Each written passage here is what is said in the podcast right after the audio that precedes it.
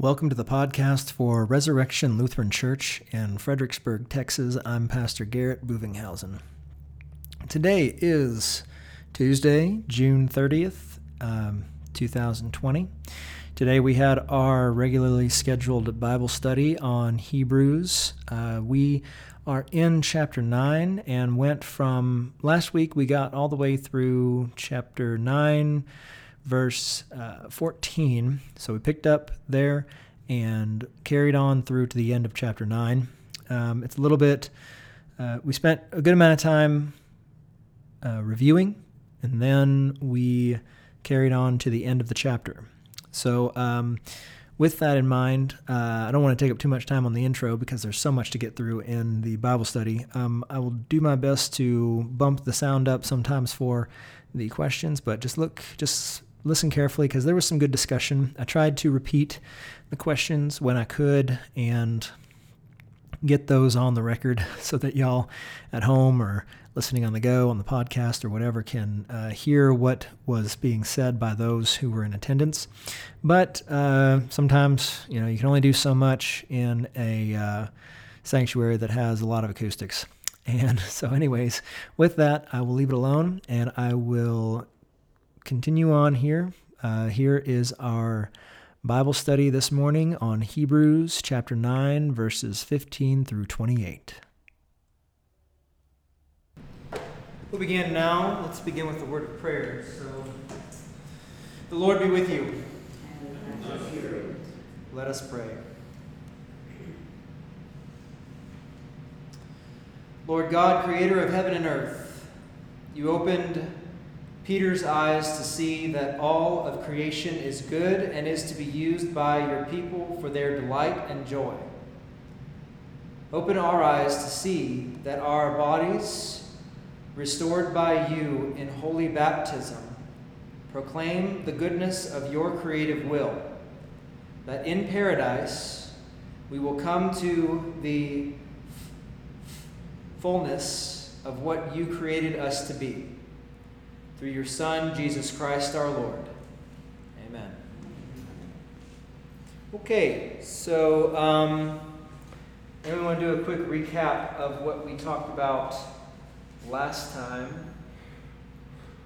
Where are we, first of all, in the Bible? Hebrews. Hebrews. We're in Hebrews. Hebrews 8, I think. Hebrews, we're actually on to chapter 9 right Oh. now. Um, so we talked last time about well, a few things. You know, what, what, is, what is one of the main things we've been talking about? It's Jesus, seeing Jesus in a certain way. As the high priest, yeah. I could tell in your voice, oh, high priest. Oh, we've been talking about Jesus as the high priest for weeks and weeks and weeks. But uh, there's more to the story. Stuff out here. So, um, just a quick recap on last time, which was Hebrews 9, verse 1 through uh, 14. Right? We see that in Hebrews 9, verses 1 through 14, that there is talk of the first covenant, the um, how he's talking about the different parts of the holy place that I gave you last time. This this uh, picture of the tabernacle and what that looked like, and this this week I passed out a few things of what it looked like of, of a ren- rendering of what it possibly looked at looked like in Solomon's temple and then in Herod's temple, the second temple. All right. So we can make some comparisons, see how things kind of stayed the same, how some things kind of changed, right?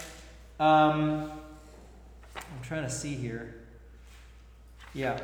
So we saw how there were preparations um, being that were made for the tabernacle and uh, the holy of holies, the most holy. Like so, there's the holy place, the holy of holies. There's all these there's all these different parts. What do those correspond with according to the author in Hebrews?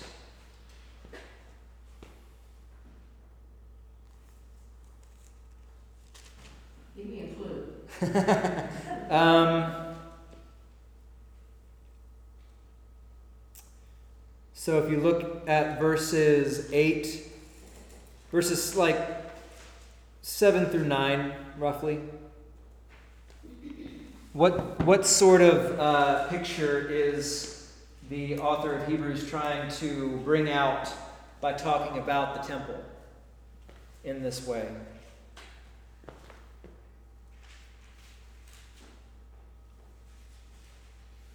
So there's two different parts, right? What's what are those two different parts that he talks about?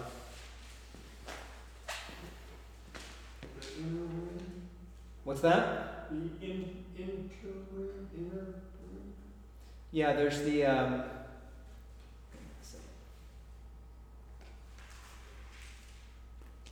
there's the uh, this up real quick here. The holy place and the most holy place? Right. So there's the holy place, and on your little handout from last week, you also kind of see it on the thing I just I just handed out. There's two main divisions inside the temple proper. There's the holy place where the priests would gather to offer sacrifices. You know, there was the showbread, there was the lampstand, um, the incense altar, and then the veil. And beyond the veil was the Holy of Holies, the most holy place, which is where what resided? The Ark of the Covenant, right? And uh, I think I also gave you something else that talks about the Ark of the Covenant as well, right? What it actually looked like, um, what the Ark contained, and that's what the author of, he- the author of Hebrews gets to. Um, but he's saying that the first section, uh, so he says that, um, verse 8, by this the Holy Spirit indicates that the way into the holy places is not yet opened as long as the first section is still standing, which is symbolic for the present age. So last time we talked about how the holy place where the priests gather to offer the sacrifices of incense and things like that, general prayers and, and whatnot, the according to the Levitical code, that stands for the present age. Beyond that, beyond the beyond the curtain, beyond the veil, was the Holy of Holies, which is where the Ark of the Covenant was. Now, was this just some box? What was it? It was the place where heaven met earth. On the Ark of the Covenant was the mercy seat. It was the throne of God where he would sit and atonement would be made, right?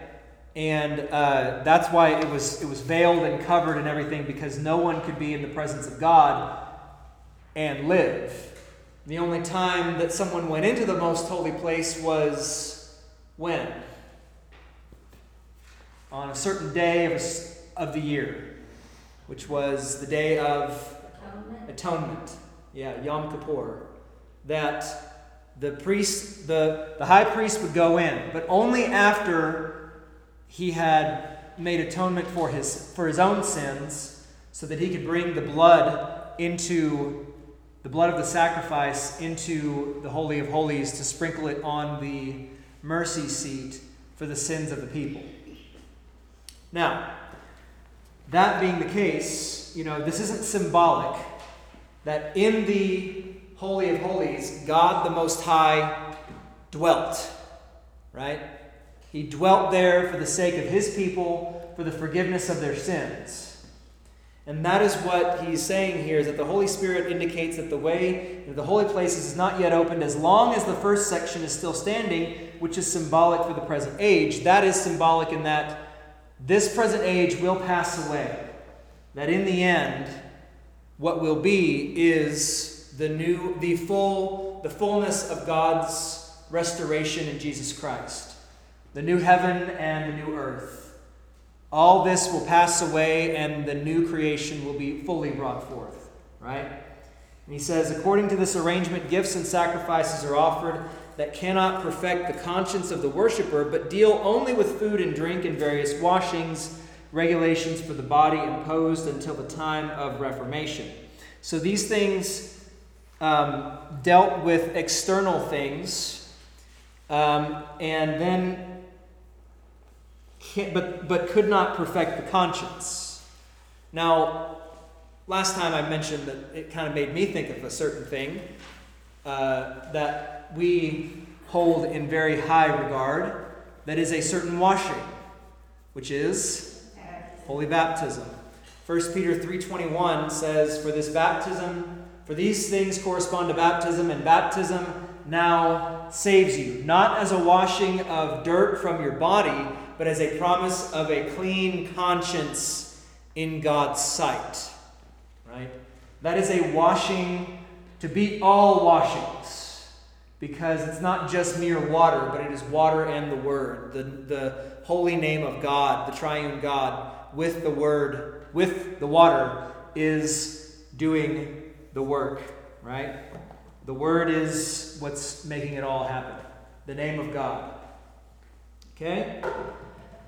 But he says, but when Christ appeared as, as, as a high priest, let me go back here.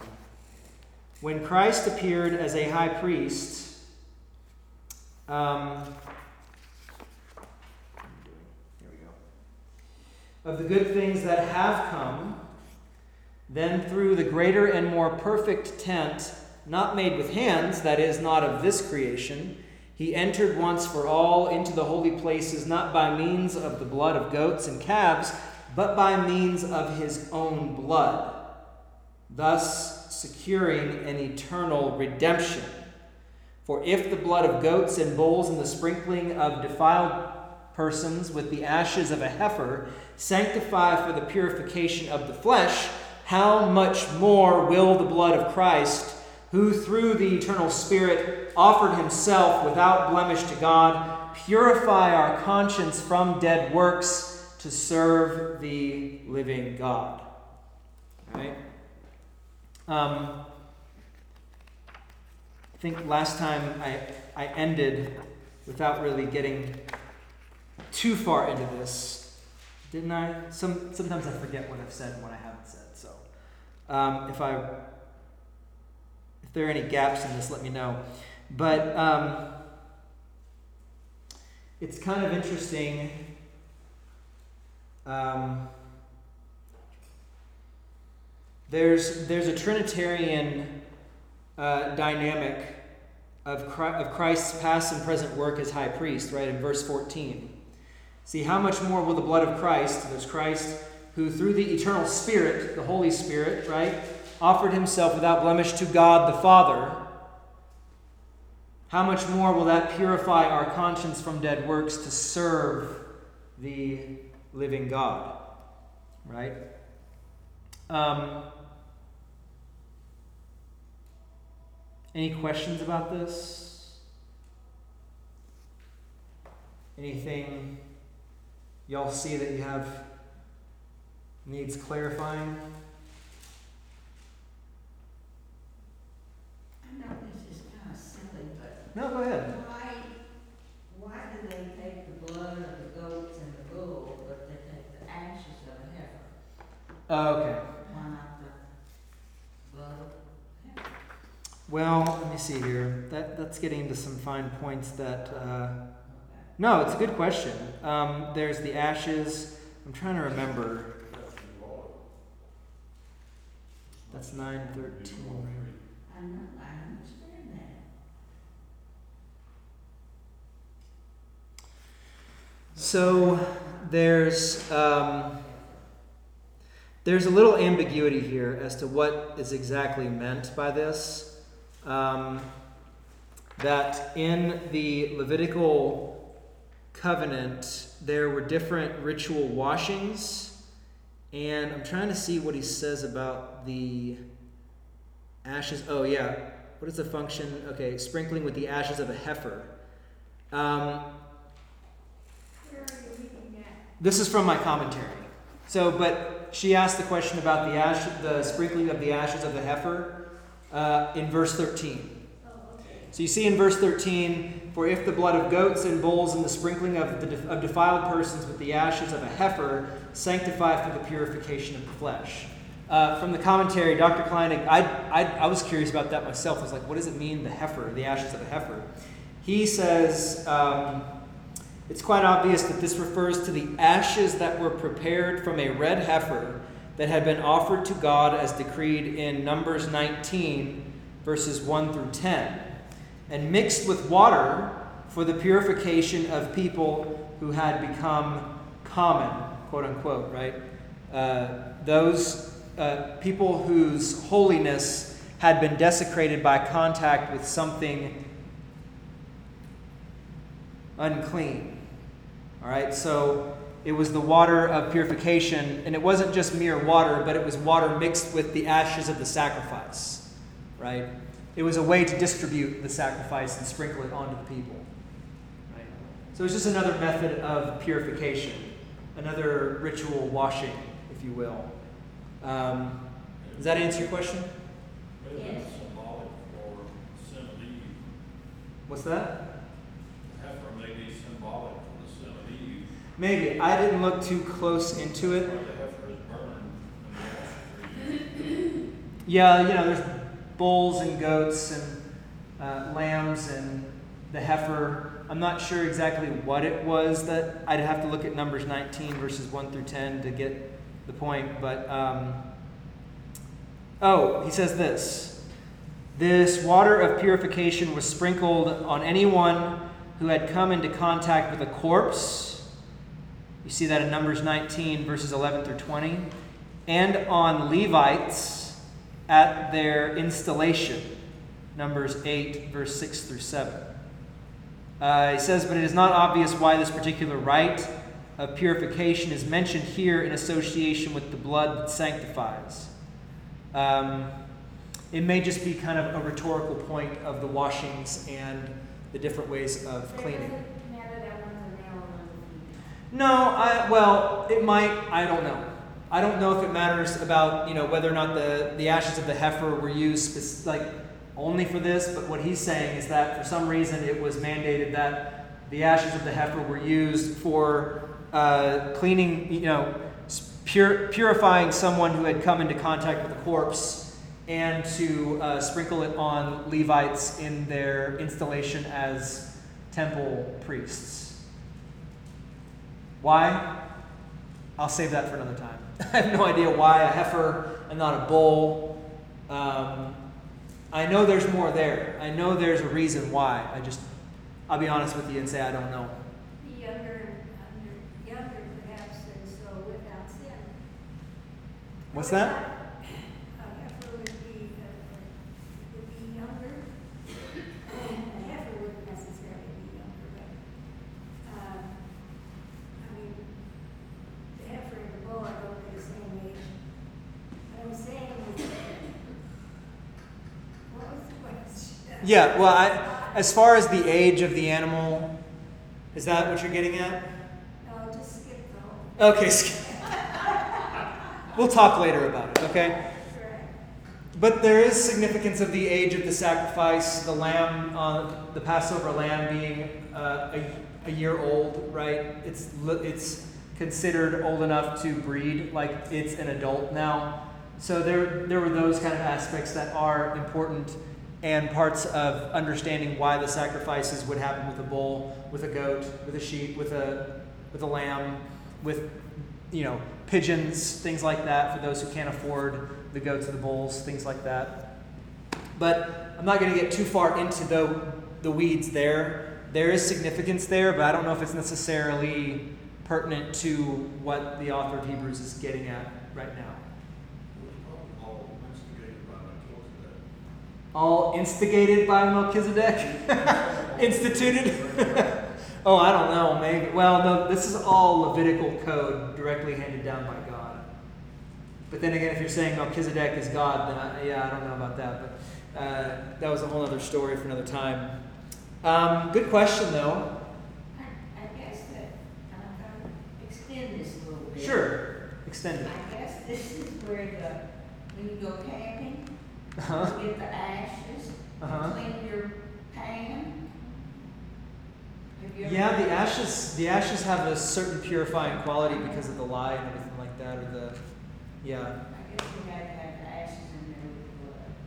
Well, yeah, I think there's more of uh, the the meaning in that this heifer was burned as a burnt sacrifice, a burnt offering, and the ashes of that was, you know, mixed with water for the purification and things like that. You know. But why ashes instead of blood? Even Dr. Kleinig in his commentaries says that.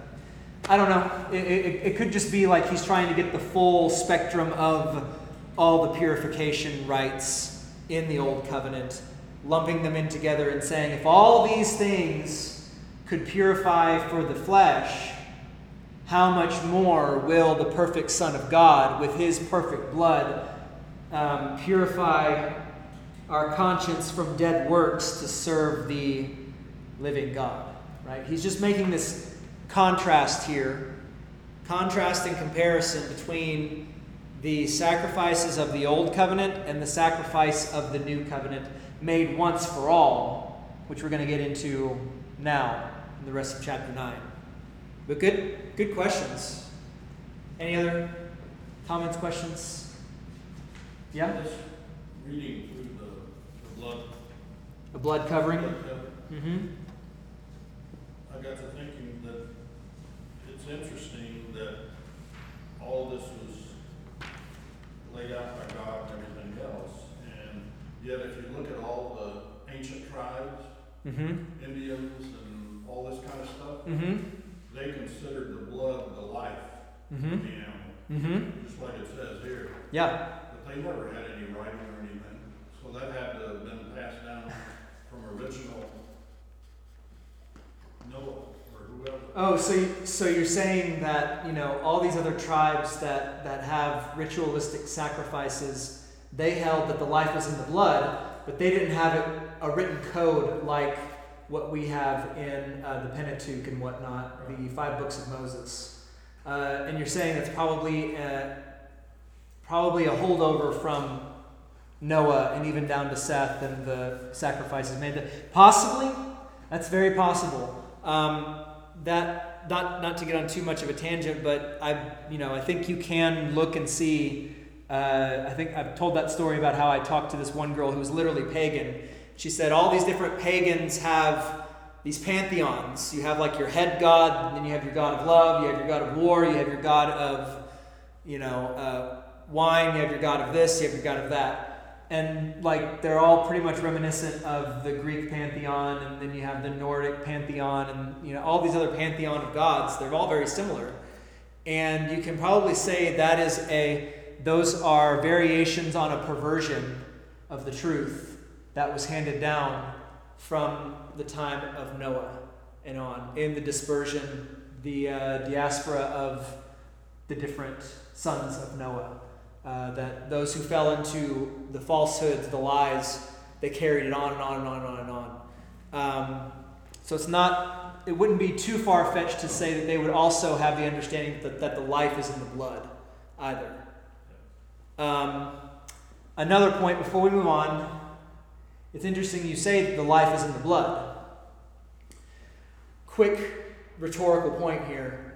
What do you think uh, or rhetorical question here. What do you think the Jews at this time, believing that the Messiah has come in Jesus Christ, but now hearing something like John 6, where he says, You must eat my flesh and drink my blood in order to be a part of me, right? He says, You know, you must do these things. And then when he says, This is the blood of the new covenant, Giving this to good, nice Jewish boys and girls, learning that you never, ever drink the blood or ever eat meat that still has the blood in it. What do you think they're thinking when this is the blood? I have to drink the blood of the Messiah, right? Course, it's wine, but the blood is present, right? We believe that that's true. It's, it's, it's the body and blood of Christ in with and under the that's just how we explain it. There's a mystical union there going on we can't fully grasp. It's a mystery. Jesus said it is, so we believe him, right? Can you imagine what they had to think about that? When they had to pass around that cup, this is the blood of Christ. I thought that's what it was when I was Catholic and Yeah. Was five and six years old, Mhm. thinking I'm gonna do First Communion and. Yeah. What do we do? Yeah, it's pretty heavy. You, you didn't get to drink the blood, right? The priest was the only one that drank the blood. You were just. When you did the. First Communion, you had, uh, either wine or juice, I don't know what it Uh, probably was wine.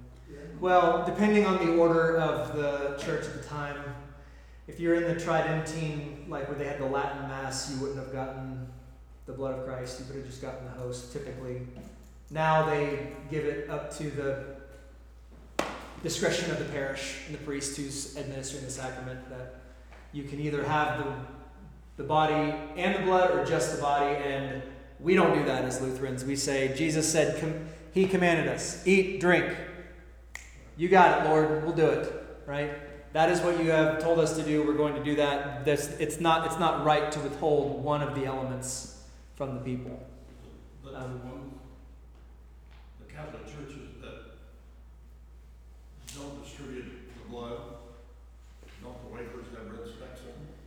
They, some of them might be, be uh, some of them might have the wafer with a little bit of wine because of intinction, where they dip the, or they drop a bit of wine onto the wafer. We also discourage that as well because it's not literally eating or literally drinking. It's another form of consumption.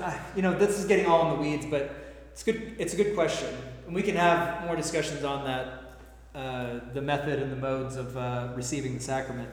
But what I'm what I was really getting at was that could you imagine these Jewish people hearing drink the blood of Christ when their whole life they told they were told never drink the blood. But think about it. The life is in the blood. Eating the body of Christ, drinking the blood of Christ, there is new life in that blood. Pretty fantastic, if you ask me. Um, let's move on. Let's move on uh, to chapter 9, verses 15 through 28. Yeah, I know it's ambitious, but we're going to do our best to get through all of it. And if we have to touch on some of it next time, we will. Okay? But we're going to do our best. I'll read. Um, Are on a schedule?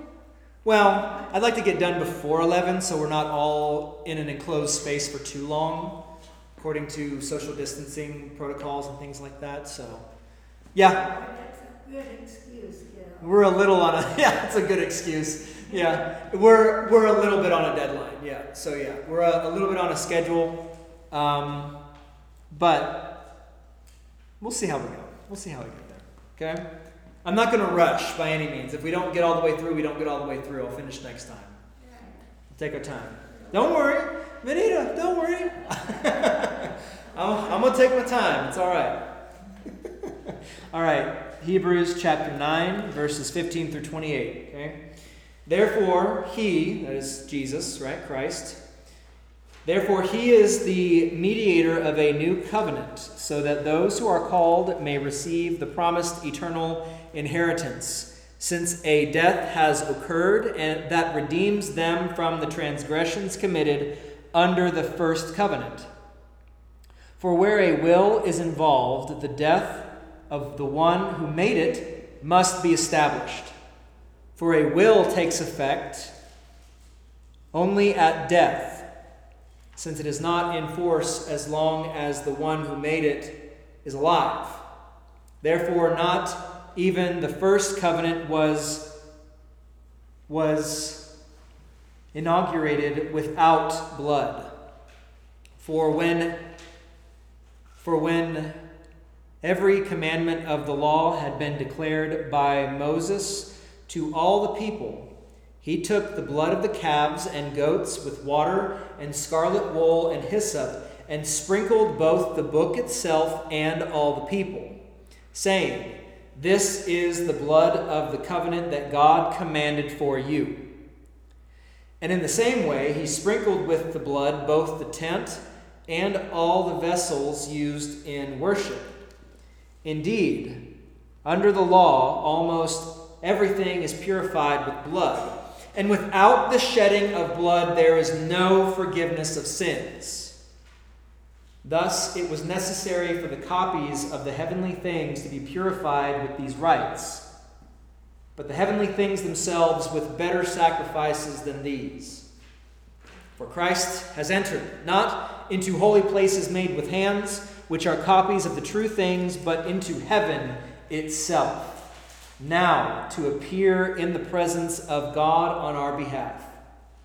Nor was it to offer himself repeatedly, as the high priest enters the holy places every year with blood not his own. For when he for then he would have he would have had to suffer repeatedly since the foundation of the world. But as it is, he has appeared once for all at the end of the ages to put away sin by the sacrifice of himself. And just as it is appointed for, a, for man to die once, and after that comes judgment, so Christ, having been offered once to bear the sins of many, will appear a second time, not to deal with sin, but to save those who are eagerly waiting for him. So, a lot of good stuff there. Um, further driving home the point of Jesus as our great high priest, right? Um, to see here.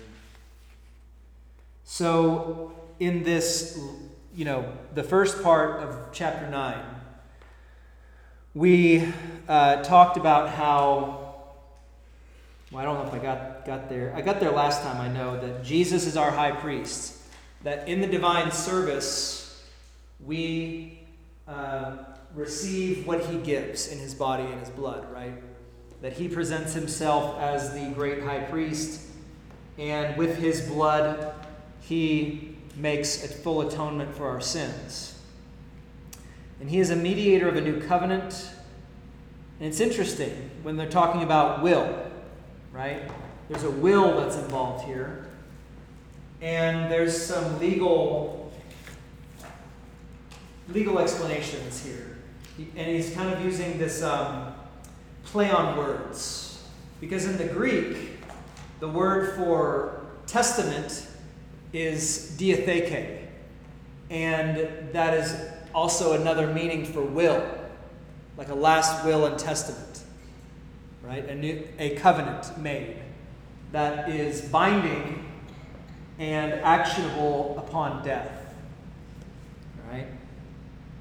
And it's interesting here um, that he says, therefore, not even the first covenant was inaugurated without blood. But it was a foreshadow, right? It was a type and shadow of what was to come in Christ. Um, I'm trying to see here. That.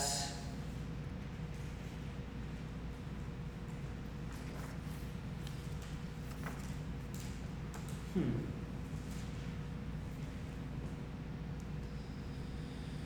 Oh, I'm just trying to see here points. So there's there's this connection here between Moses and Jesus, right? Moses was the first mediator, if you will, of, of, the, of the old covenant. Um, and that was well within the bounds of the law because he was a Levite, right? Um, and he established the new covenant by ordaining um, his brother Aaron as the high priest and his sons as well right?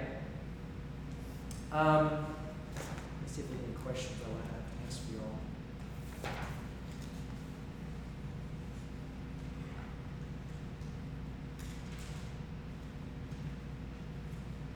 Any questions about this? It's pretty straightforward, right? pretty straightforward. Really not, and that's the beauty of it, is that there's no real ambiguity but there is this contrast and comparison between Moses and Jesus Moses brought in the first covenant. Jesus now completes uh, the promises made by God in his new covenant. What do y'all think, though, about um, verse 26, the last half there? But as it is, he has appeared once for all at the end of the ages to put away sin by the sacrifice of himself. Is that a little strange how to put that like that? The end of the ages. What does that mean?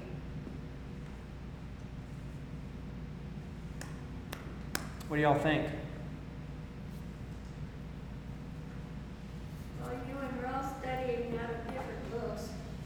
I don't know, but my book doesn't say what you just said. Oh, really? Verse twenty, right. Not in those words. What does it say? It says, So Christ was once offered to bear the sins of many, and unto them that look for him shall he appear the second time without sin unto salvation. That's the. Right. No, no, no. I was I was on verse uh, verse 26. Where's the head of that? Yeah, just a little ahead of that. That was that was verse 28. Verse 26, uh, the last half. Mine says, as the um, English Standard Version says, but as it is, he has appeared once for all at the end of the ages to put away sin by the sacrifice of himself. What does the King James say? Verse twenty-six, For then must he often have suffered since the foundation of the world. But now, once in the end of the world, hath he appeared to put away sin by the sacrifice of himself. Right. So even then, the King James says it in a very interesting way at the end of the world. The um, In this context, it's saying about all ages. right, and in this one it says the end of the ages. So it's it's it's a uh, let me see if I can find here in the Greek. Right. So what is what is he getting at though? What is the end of the age? The end of the world? Well, okay. Yeah, that's very interesting you say that. Um, because there was a judgment that took place. Um, there was a judgment that took place when Christ was crucified. Right? Um, yeah, in the Greek, it's more it's it's more correct to say the end or the completion, the end, the perfection, the end of the ages. Um, King James took a little liberty there to say the end of the world, but we still get the understanding, right? The end of all that we know. How was there the end of the ages in the crucifixion of Jesus? Have you thought about that? Or is that is that is that kind of thought provoking? How is it? So he's he's literally talking about what? He's talking about. Um, there's the sacrifice of himself, which is the sacrifice that he made on the cross, right? How is that him appearing once for all at the end of the ages to put away sin by the sacrifice of himself? It ended an era Okay? when he, when he died and rose again and started another era. So those ages were gone away and a new era came in, which Right. was Christianity, I guess. Right. So so okay, so there's there's an understanding here. It's this very interesting sort of paradoxical thought of now and not yet. Right? We as Lutherans love paradoxes. Saint and sinner and now and not yet, right?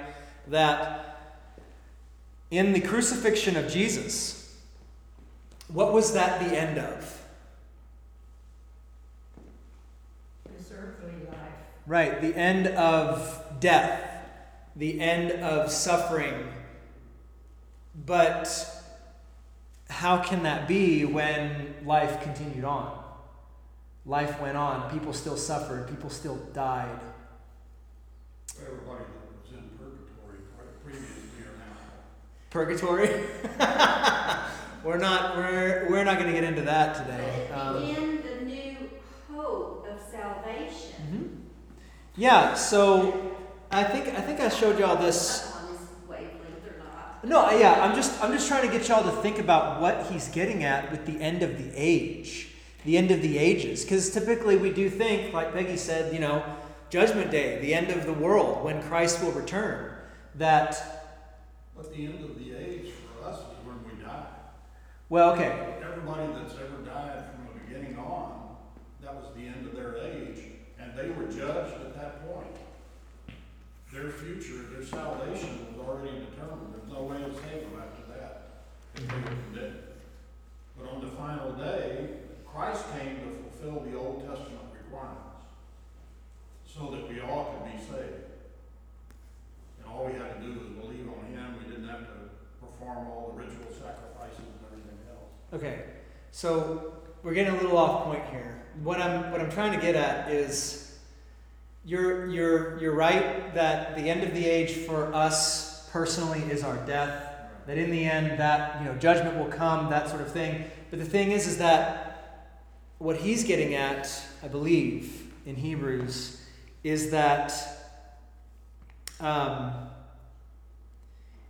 the jesus' death occurred in time. It was a literal historical event right it was it was an actual event that occurred in time and it came at the what this this says at the end of the ages. Really, it's more appropriate to say the completion of the ages.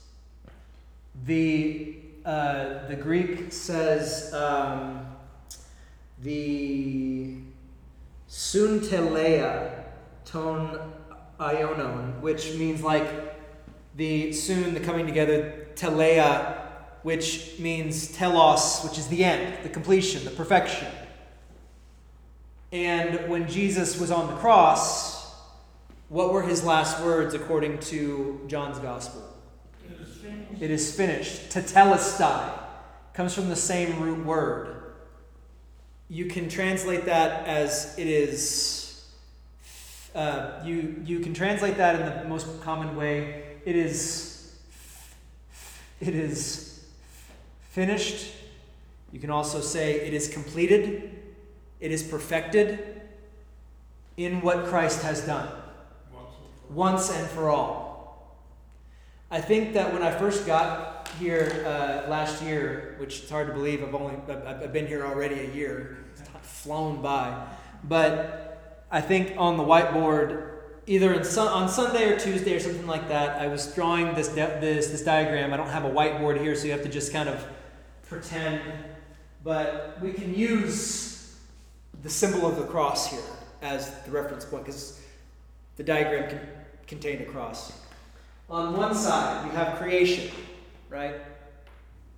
You have creation, you have the fall, you have Adam and Eve, Cain and Abel, you have uh, Seth, Noah, Moses, everything going on and on and on and everything, you know, um, looks toward, with the establishment of the Old Covenant, everyone, even in back in Genesis 3, the proto evangelion, the, the first gospel promise that the seed of the woman would crush the serpent's head.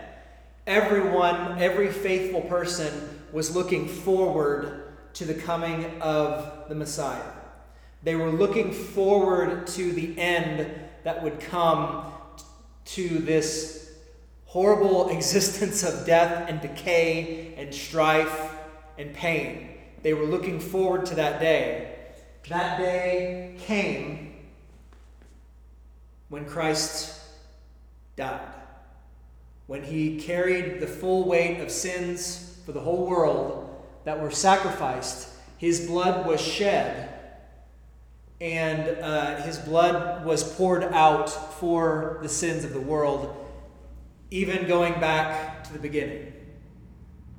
And now they looked forward to that day. And when it was fulfilled, the time after that, which way are we looking now in this new age of Christ? For the end of time. We're always looking back. We're always looking back at what He has done for us. We're always looking to the cross and looking forward for when He will return. Right? That His death and His resurrection were a sure sign of the end. That in the last, on the last day, He will return to fulfill and bring to perfect completion all that was won on that day on the cross. Does that make sense? It's kind of like basically the cross is the culmination of all time. So it's that central high point of all our time before and after. Yeah. All time and all ages look to the cross. They should, you know. Um, yeah. Well, I was gonna say, I think sometimes we get tempted to take our eyes off that cross and sacrifice because we do get very excited for that end time. And that can make people very sidetracked because it turns into just this sense of either impending doom or the judgment of the nations when they need to just keep their eyes on Christ on that cross. It's not, it's yes about the empty tomb and that resurrection, but if Christ isn't on that cross, then our lives get sidetracked very, very quickly. Yeah. That's how I look at it. Yeah. Yeah, like, especially now.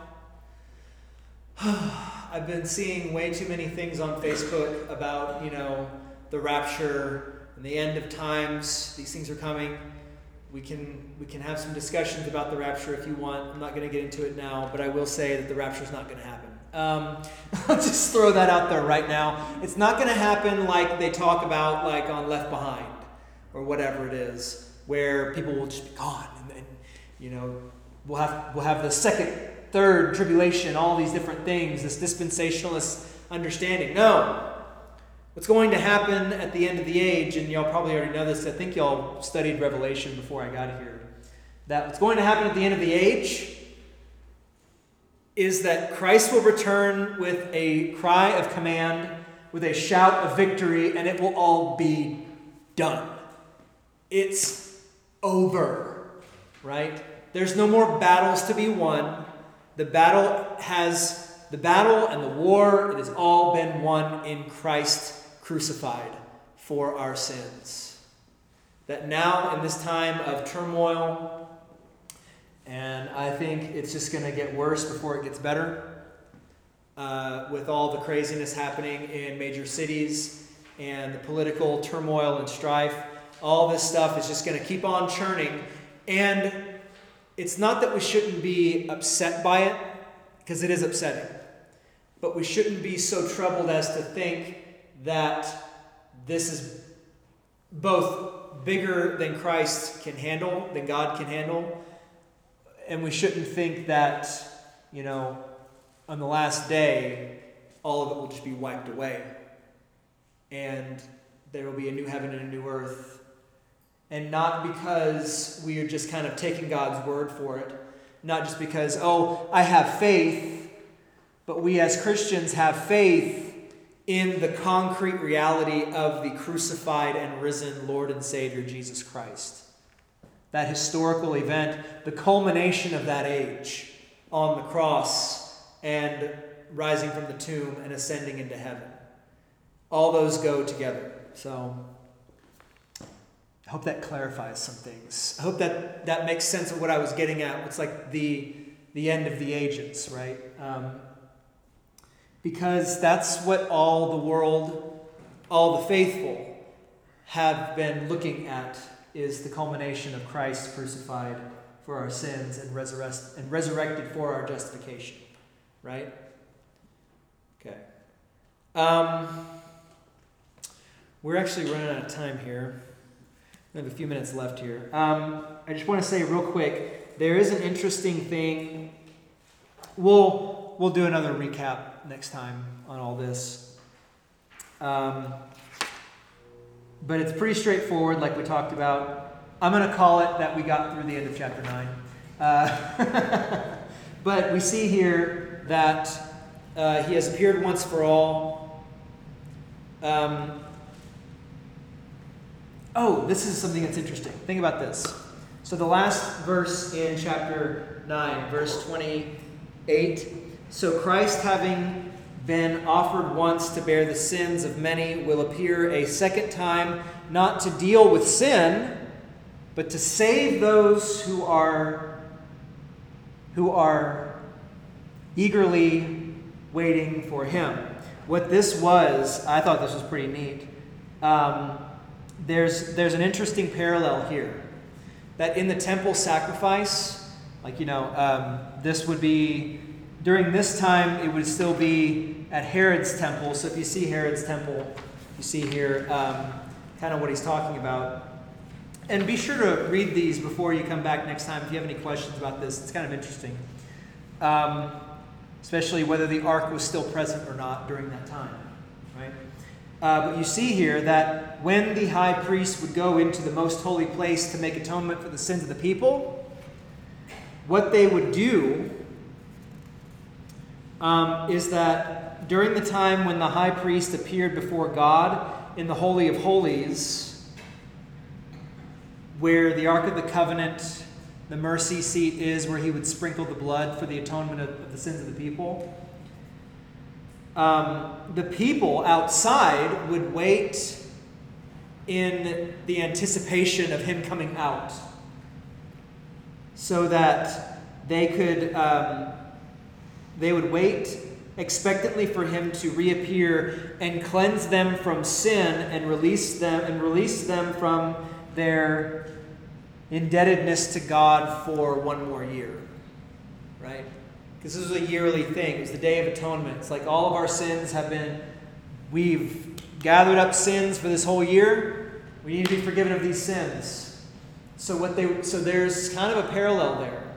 That Jesus Christ, having made the perfect sacrifice on the altar of the cross, okay, has defeated death, made atonement for our sins, and he carries his body, right, his perfect sacrifice, into the heavenly place. The heavenly place of heaven, which is in the Greek, it's very interesting. It's a singular heaven. Whereas typically in the Gospels, you see the kingdom of the heavens, plural.